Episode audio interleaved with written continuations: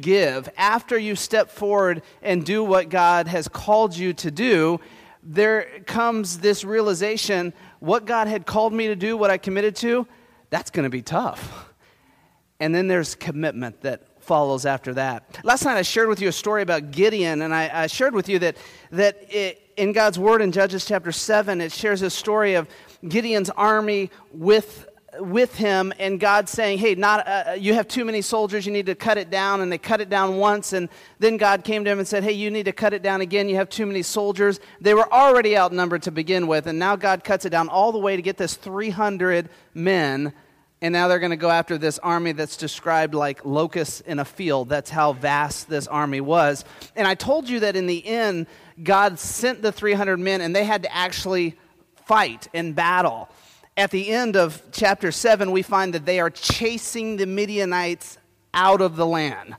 And that they actually have to confront their leaders at the end, and they, they capture their leaders and, and kill their leaders. And so they had to actually fight with their hands. Here's the part of the story we didn't walk through last night that I want you to understand because it fits in perfect to what we're talking about this morning in this Time to Build series. It says this in verse 16 He divided the 300 men into three units and equipped every man with a trumpet and an empty jar. Doesn't quite sound like warriors, trumpet, empty jar, but that's what he gave them. There was a torch inside of each jar. Now, watch me, he ordered. This is Gideon talking, and do what I do. When I get to the outpost of the camp, do just what I do. When I blow the trumpet along with all who are with me, then you blow your trumpets, and all of you surrounding the whole camp, and then shout for the Lord and for Gideon. So the setting came. Then they blew the trumpets and smashed the jars that were in their hands. So the three units blew their trumpets and broke their jars, holding the torches with their left hand and blowing the trumpets with their right hand. You kind of catch the, the picture of what's going on here lamp and, and the, the horn. And they called out a sword for the Lord and Gideon. Now, here's what happened just a few minutes later. With the 300 trumpets sounded, the Lord turned the swords of the fellow armies against one another through the whole camp, and they fled. You see what happens there? That God provides the supernatural in this story. I don't know why people would turn on each other and start now fighting when they were united to go against God's army. But that's exactly what happened, and God caused confusion among their ranks. Once they had kind of decimated themselves, then the odds were more in the favor of the 300, and they chased them down and wiped them out. You see, what God is saying in this story, He says it towards the beginning. If you had gone in there with every soldier you had and you happened to have won the battle, you would have thought you did it. And not that I did it as the Lord your God. Not that I empowered you as my people to do it. You would have thought you did it on your own in your own power. So I whittled you all the way down to 300. Then I made you stand at the edge of the army and look out and see how vast uh, who you were coming against was. And then I threw out a strategy that didn't even involve a sword. And, and then guess what happened? I, I won the battle for you. I even the odds down to your favor, and then you were able to finish off what, what you were called to do that day. It's an amazing story of God, just like the little boy with loaves and fish who takes and says, This is all I have. And Jesus takes it and multiplies it and feeds every person. God take, took all they had, 300 people, and they probably couldn't go in with a sword and, and do too much damage, but they could surround the camp and they could shout and blow horns and hold lanterns and make it look like to the other armies that there was just tens of thousands of other soldiers that had surrounded them and were ready to wipe them out. What an incredible strategy God employed here. He took what they were able to give and he multiplied it for his glory and won a battle. Now think about when they told the story. Think about if you were one of the 300 and you went home and you told that story. You couldn't even begin to tell that story by saying what you had done. You had to give the glory to God. It would be impossible in human hands. And I believe that as we're moving forward, with this time to build. I believe that that is exactly what's happening here. Is that God is taking just what we can offer and he will multiply it. You know, a church our size, as we were starting this whole thing, uh, really our target number is 50,000 was our one-time gift target, 250,000 was our three-year pledge. Those were not goals that were in line with a church of our size. I don't know if I told you that in the beginning. Did I? Maybe I conveniently left that part out. But if you look at capital campaigns and you say, just tell me percentage wise, percentage wise, we probably should have been shooting for about 30,000. And at most, we probably been, been even shooting for 200,000 would have been on the high end of what churches our size do in capital campaigns. A little over one of your annual budgets, and about 30,000 for a one-time offering for a church our size is huge, is huge. We decided to just say, Lord, this we know is what this is what financially would work for the project of our church as far as what we're willing to borrow and what we think we need to do before we move dirt. And we put those numbers into play. And that i believe the lord is already doing that. Now i'm going to share with you a little bit at the very end about uh, where we're at and, and how that came about. But this morning what i want to do is just briefly walk through a message that I'm calling Building a Life of Commitment because now comes the commitment part for us. Now, to hold to what it is we have committed to, that's, that's what comes now. Matthew 6 33 says this Seek first the kingdom of God. Anybody like arguing against that verse? I mean, is there any believers that say, nah, I'm not really into that, that verse. I don't really believe that one. Um, well, no, we never say that. um, we sometimes live that, but we don't say it. In fact, I would say most of us as believers, if you said, hey, what's number one in your life? We would, do, we would answer something like this. We'd go, oh, my wife and kids. I mean, God, my wife and kids. And that's kind of how we, we process and we work through it. But every believer feels like God is number one in my life. And God says, I believe, I kind of believe your heart. Now let's talk about the practical. How does it play out in our life. If you didn't get your sermon notes when you walked in, they look like this. Just lift up your hands. Richard will uh, bring you a copy or somebody. Oh, we've got a fill in this morning. oh, they're panicking. They're panicking. The... it's just not the professional operation back there like Richard can, can give us, but they're, they're making it happen. All right. Very good, ladies. Thank you. So I'm going to just walk through four practical ways of how do you uh, uh, starting, how do you, uh, what's the price of commitment? What does it look like for a believer in Jesus Christ? Now, this is not all inclusive. This is not everything God's word talks to us about, but these are four that really help you as a believer in Jesus to make this commitment before the Lord. And in return, it gives God the opportunity to speak to us and to grow us. The first is this I give God the first thoughts of each day. The first thoughts of each day. Psalm 50, or excuse me, 5 3 says, Each morning I look to you in heaven and lay my requests before you. You know what the Bible is saying there? Is that in the morning when I start my day, you know how I'm going to start my day? I'm going to start my day looking to the Lord. I'm going to offer my praise to Him. I'm going to say, Lord, what do you have for me? Give me strength in this day. Lord, what, what is your will today for my life? Is there something you want to teach me? Is there a journey you want to guide me on today? I am yours today, Lord. And you can see how that it's not that it's a sin if you hold your devotion time to the end of your day. So don't think about it like this.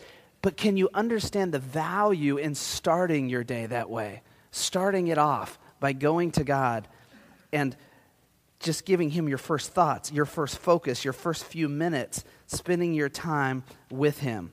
If you've never done this before, I, I just want to challenge you to wake up and to say, I'm going to take even the first five minutes of my day and I'm going to take it and I'm going to go before the Lord. I'm going to open up the scripture and I'll read a little bit of scripture, maybe three minutes if you haven't been doing it up to now of reading scripture. And then I'm going to commit at least one minute of continuous prayer. Now, you might say, one minute, gosh, I mean, that's nothing. But if you haven't been praying, that one minute's going to feel like a long time for you to sit and to pray. But the commitment of just going before the God, and you know what happens? If you'll commit to doing that day after day after day, you know, I won't even have to come to you. Your, your Christian mentor won't even have to come to you and say, hey, you should lengthen that time. You will naturally start doing it. You will find what time with the Lord really looks like. So I encourage you to get up and start your day that way and give that a challenge. Here's an, another practical way is I give them the first day of every week. That's today. That's Sunday.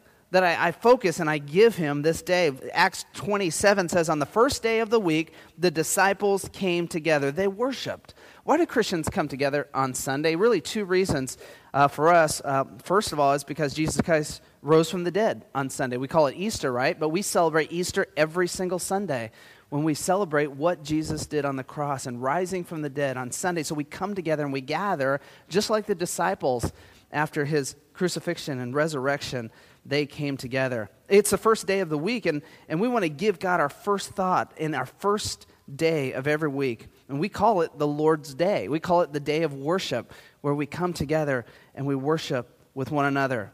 Every once in a while, um, I see uh, on Facebook or somewhere somebody saying, you know, I'm so blessed that I get to still worship the Lord at my house.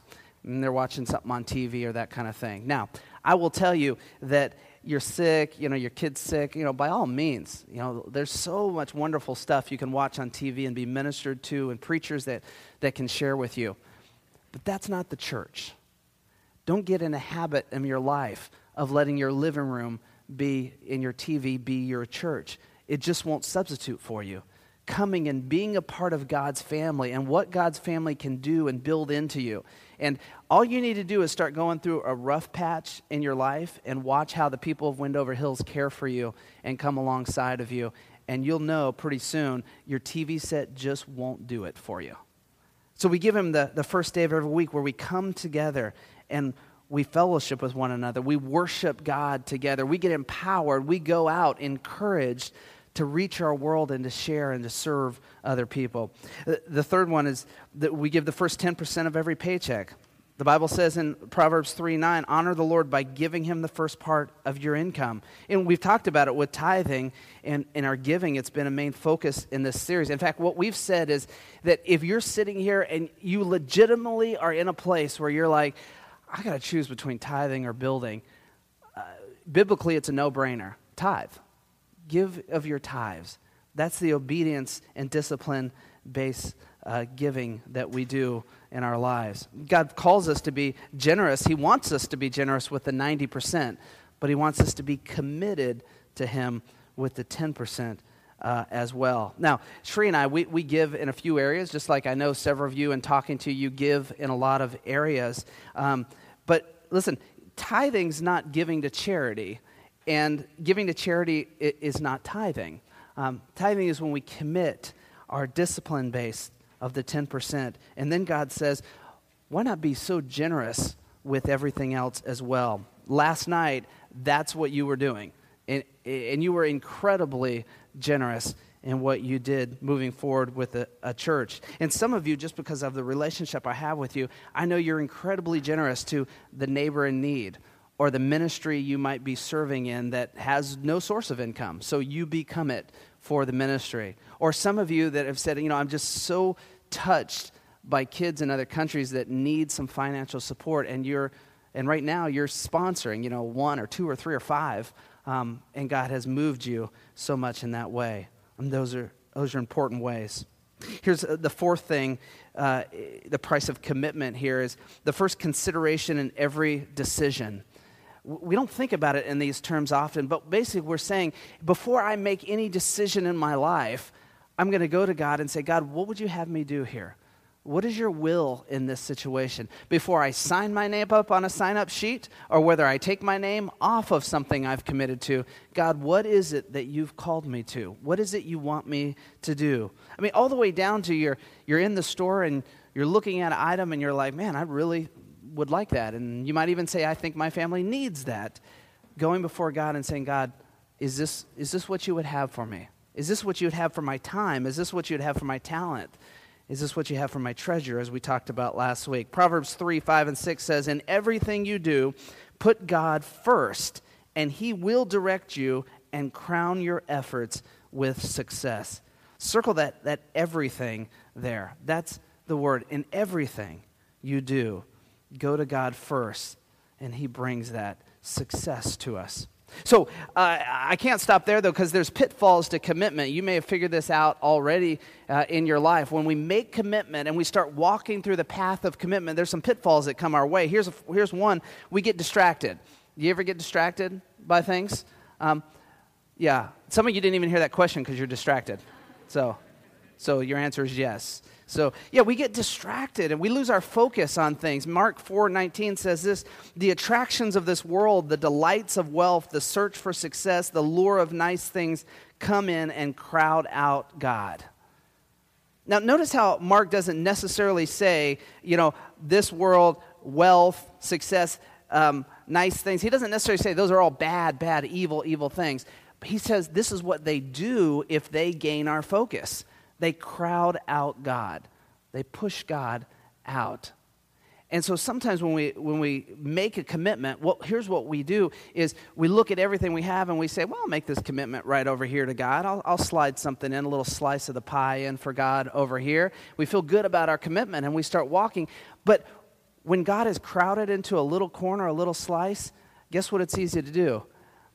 It's easy to kind of shove that little piece off if it gets a little too hard or if it just doesn't quite make sense down the road.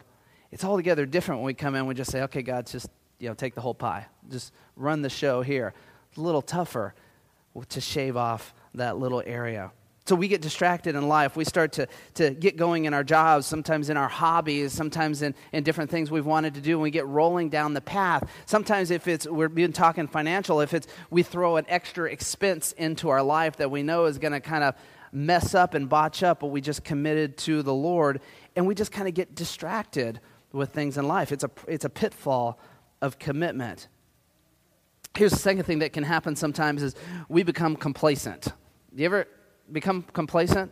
I mean, I've been that way in my life with a lot of things where I get really excited for a while and then I kind of fade off of that excitement. Really excited, and then I fade off. And then at some point in time when I was at a previous church and, and doing kind of one of those personality style tests, I learned my, one of my gift sets as a leader is launching things. That's it's one of my sets. I get really excited about things and I, we strategize and I can gather people around us and then we launch that thing.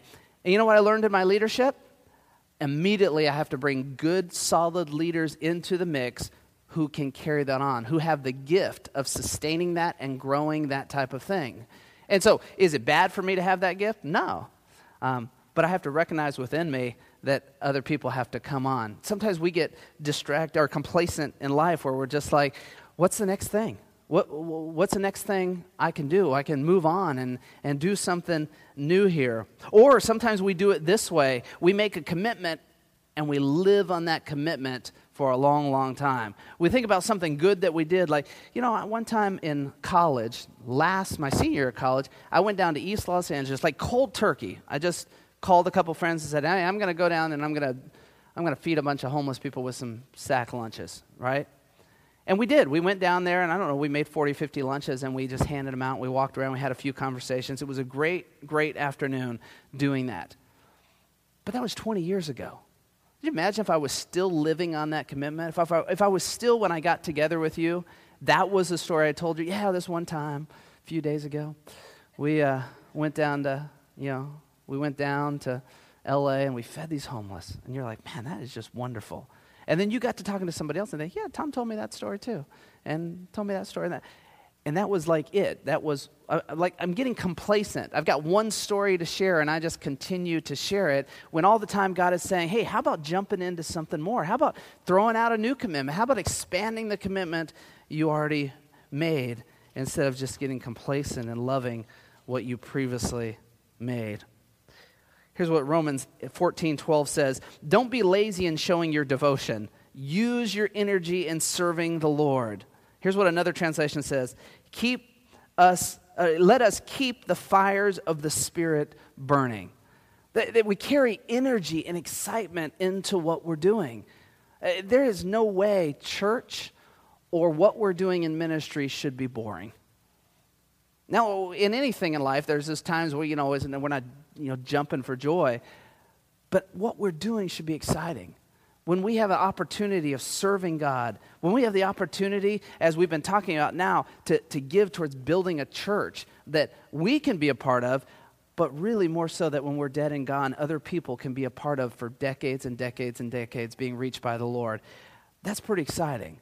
And we get to be a part of that. And so we, we do it with our energy. Well, what's the payoff to commitment to Christ? I want to share with you just a few passages here. And, and I believe one of the greatest things that shows our commitment back to God, if we take, if we take it well beyond the symbolism, is when we receive communion. And we're going to finish off this time, this time to build. We're going to finish off our teaching time with serving and, and taking communion together as a body of believers. Here's the payoff to commitment in Christ. Take a look at Matthew 6. 31 through 32. Don't worry, saying, What shall we eat or drink or wear? Your heavenly Father knows you need this, but seek first God's kingdom and his righteousness. Here's the payoff. And all these things will be given to you as well. That's the commitment of God. That's the promise of God. And if you're sitting here today and you're like, I am going to seek God, I'm going to seek Him first, I'm going to seek His kingdom, I'm going to seek His righteousness.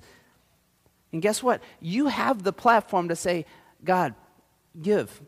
Give as I need. Supply my needs. Because He says in His word right here, the payoff to commitment to Christ is that He will provide all that you need. Now, if you're like me, sometimes I mix up the need and the want. Do you ever do that?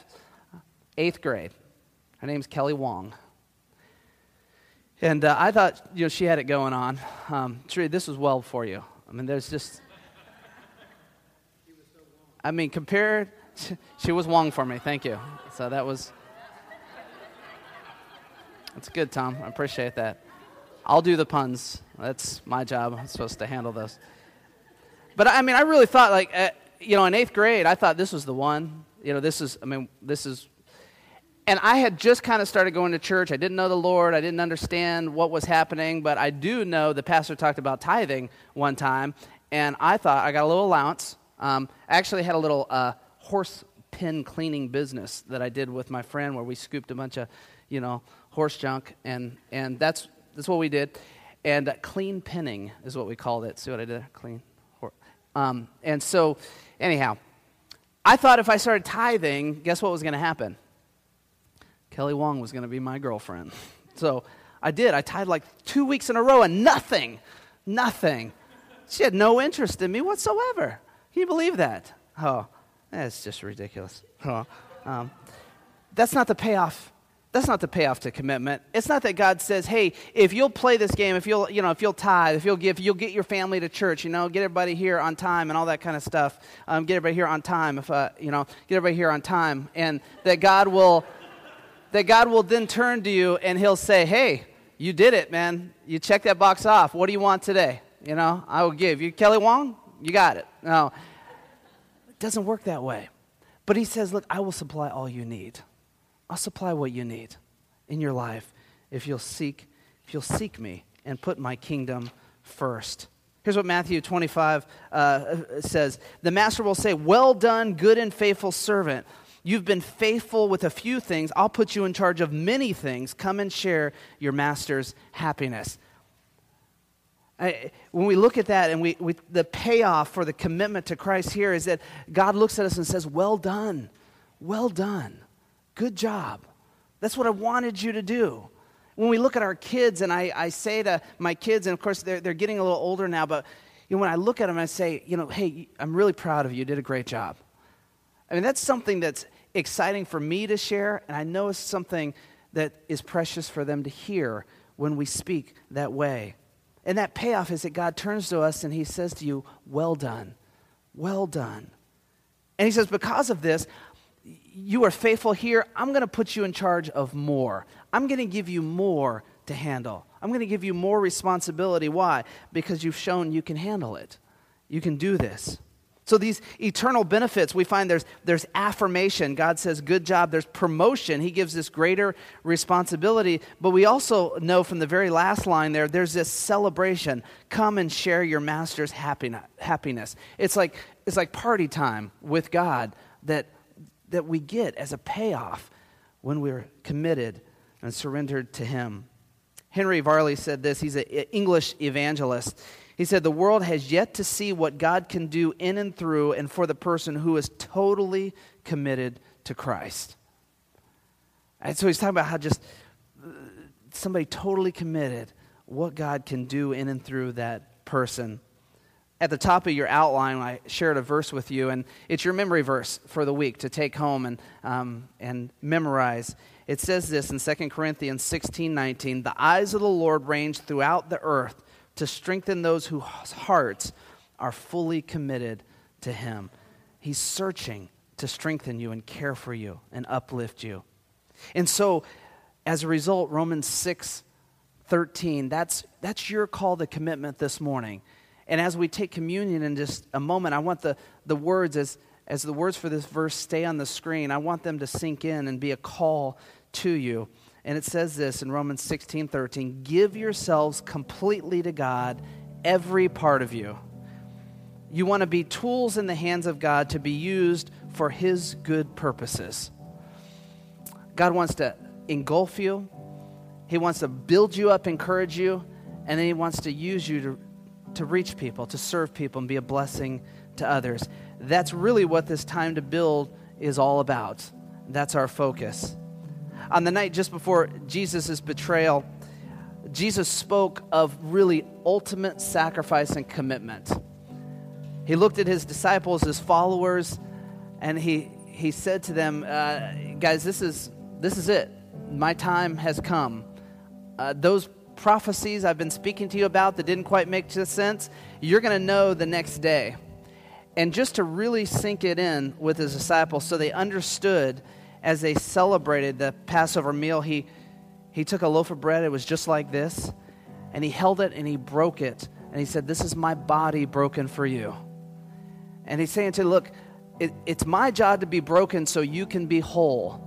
And my desire is to make you whole with the Father in heaven. And I'm going to do that through my own brokenness. In the same way, he lifted the cup that was on the table and he said, This is my blood poured out for you. And every, every Jewish man around that table would have understood what he was talking about through the history of the Old Testament and, and what God had already done for his people. And now he's saying, It's my blood poured out for you. I'm going to be the sin offering for you so that you can have right relationship with God. And whatever confusion they had that night, the next day they understood very clearly as Jesus willfully gave up his life and went to the cross. That's what we celebrated in our time of communion. It's a chance to reciprocate the commitment that Jesus made for us. So, this morning in a group this size, my guess would be there's somebody sitting here, you've never said yes to Jesus Christ. You've never made the commitment to say, I want to become a Christian, a follower of Jesus. And this is the way you can do it. As you receive communion, we invite you, you can stay here and bow and pray. You can go to your seat and pray, and you can pray a prayer just like this. You can say, Lord, forgive me for how I live my life. Come into my life, be the Lord of my life. I want to live for you. Any heartfelt prayer like that, God receives that, and you are his child instantly. There's some of you, you know, as you're thinking about commitment, you know, for God to really carry and sustain what you've already committed to, you need a closer connection with him. And this is an opportunity to surrender that. We want to give you as much time as you want right up here on these stairs. We call it our altar to just kneel and bow and spend the time you want with God. Our praise team will, will hang on, they'll linger long enough for you to spend all the time you need. But go to Him and just simply say, Lord, I commit this to you. Help me.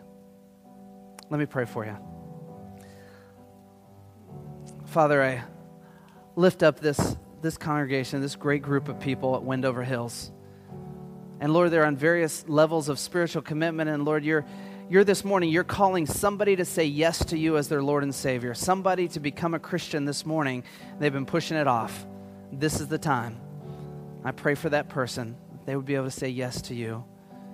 Lord, there's others in here that you are calling them outside of complacent Christianity, outside of boring Christianity. You are calling them to a life of commitment and surrender and excitement in their Christian walk, something that will cost them everything to put them on the risk and the challenge of what it means to be a Christian, living totally for you. And if there be anybody in here, Lord, I pray that this would be the morning that they would start that journey. And they wouldn't just live on, hey, I said a prayer years ago, but this was the day they knew they solidified making an exciting journey with you. And then, Lord, for everything else that's going on that, that people are lifting up to you, may you hear it and receive it as our God who loves us. We pray in your Son's name. Amen. We serve an open communion here at Wendover Hills, which means if you know the Lord as your Savior, please come and receive this morning. You don't have to be a member of this church. This can be your first time here. It's okay. Uh, we would like you to come and receive. If this morning it's your first communion to say yes to Jesus, please come and receive as well. There's four stations at the front of each aisle and at the back of each aisle. The Lord's table's prepared. Would you come and receive?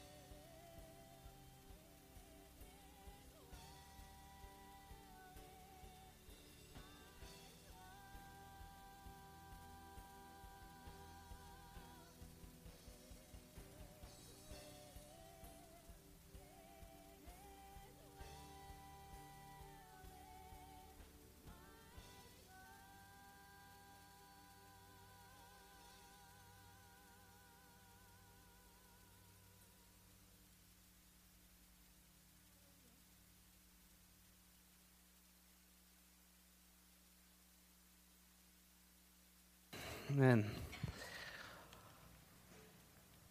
Well, are you ready for me to kind of share with you what the Lord has, has been doing? Um, I want to share with you first, uh, really, uh, about another three point sermon. Uh, no, how, I do want to share. My excitement has, is not the number that's on this paper as much as the ones of you who have come and who have told me we've been walking through this with our family. The God, God has spoken to us this way. Last Monday night, uh, a couple said to me, The Lord has really renewed our marriage uh, during this time and during prayer time with the men. And those are the things I'm far more uh, energized and excited about. And I recognize the number on here, building a church, just exemplifies more of what we can do. So let me share with you uh, where we're at and what, what has, has gone on, uh, up till now. Um, our goal uh, was 250000 in our three-year pledges plus 50000 in a cash offering. You do the math real quick. $300,000 total is what we're looking at at this initial stage and, and what we need to do. Um, in our three-year commitment, uh, we received – $218,650 in three year commitments, which for a church our size is pretty amazing. Pretty amazing. Um, again, I, I, I had conversations with some people who uh, do this or have done this or lead churches, and, and I know when I first told them 250,000, uh, one of their looks was, hmm. so, um, and so that's, it's, it's a great number. Now, um, this morning, our kids in change gave $81.20. Our kids. Isn't that incredible? Well, yeah. Rough, rough estimation uh, in our teens between uh, some pledges and one-time gift. Rough estimation in our teens was over three thousand uh, dollars in our our teenagers. Oh, um, that's pretty phenomenal. Pretty phenomenal. All right, so uh, one time gift. Um, you remember our church? We average about 165, 170. One time gift last night, our promised gift to come in. Some of you guys are selling stuff and you're waiting for it to get sold. One time commitment gift last night at a church our size, $80,000. yeah. $80,000. That's that is unreal. Unreal. Amen. Man. Yeah, I was just uh, knowing that total, and it jumped this morning. Knowing the total last night, it was it was just hard to kind of lay down and, and sleep with the excitement. I think our next largest giving after that has been like 2,100 uh, for a celebration of hope. So, um, way to exceed it by a few bucks. So, good job. So, so really excited where we're going. We'll kind of let you know now where we're going because we, we turn this and now we go to our, our lending institution and say, look, here's, here's where we're at. We've, you know, we've really met our benchmarks, about $299,000 uh, committed over over those two things 3000 a few people that weren't here we just trust we'll go right past that 3000 or 300000 um, and so uh, so we're really excited about that and so we'll take that right to our, our, our now our wif uh, building uh, excuse me investment foundation and where we go from here our next step will be looking at uh, the hiring of our uh, of our actually blueprint uh, person and, and uh, architect and all that kind of stuff. So that sounded really official, didn't it? That blueprint. For, Oh, like we're trusting Him with that money. so, um, but we'll start walking that forward at our next board meeting, which is about a week and a half. So, so the Lord bless you. I'm really excited uh, about what, what happened and, and appreciate so much your commitment to giving and your sacrifice. So, good. So, what, what else have we got? I'm kind of off kilter here. We got another song? Oh, yeah, we're singing our theme song to finish off Start a Fire. So, why don't you stand up, join me, and let's sing.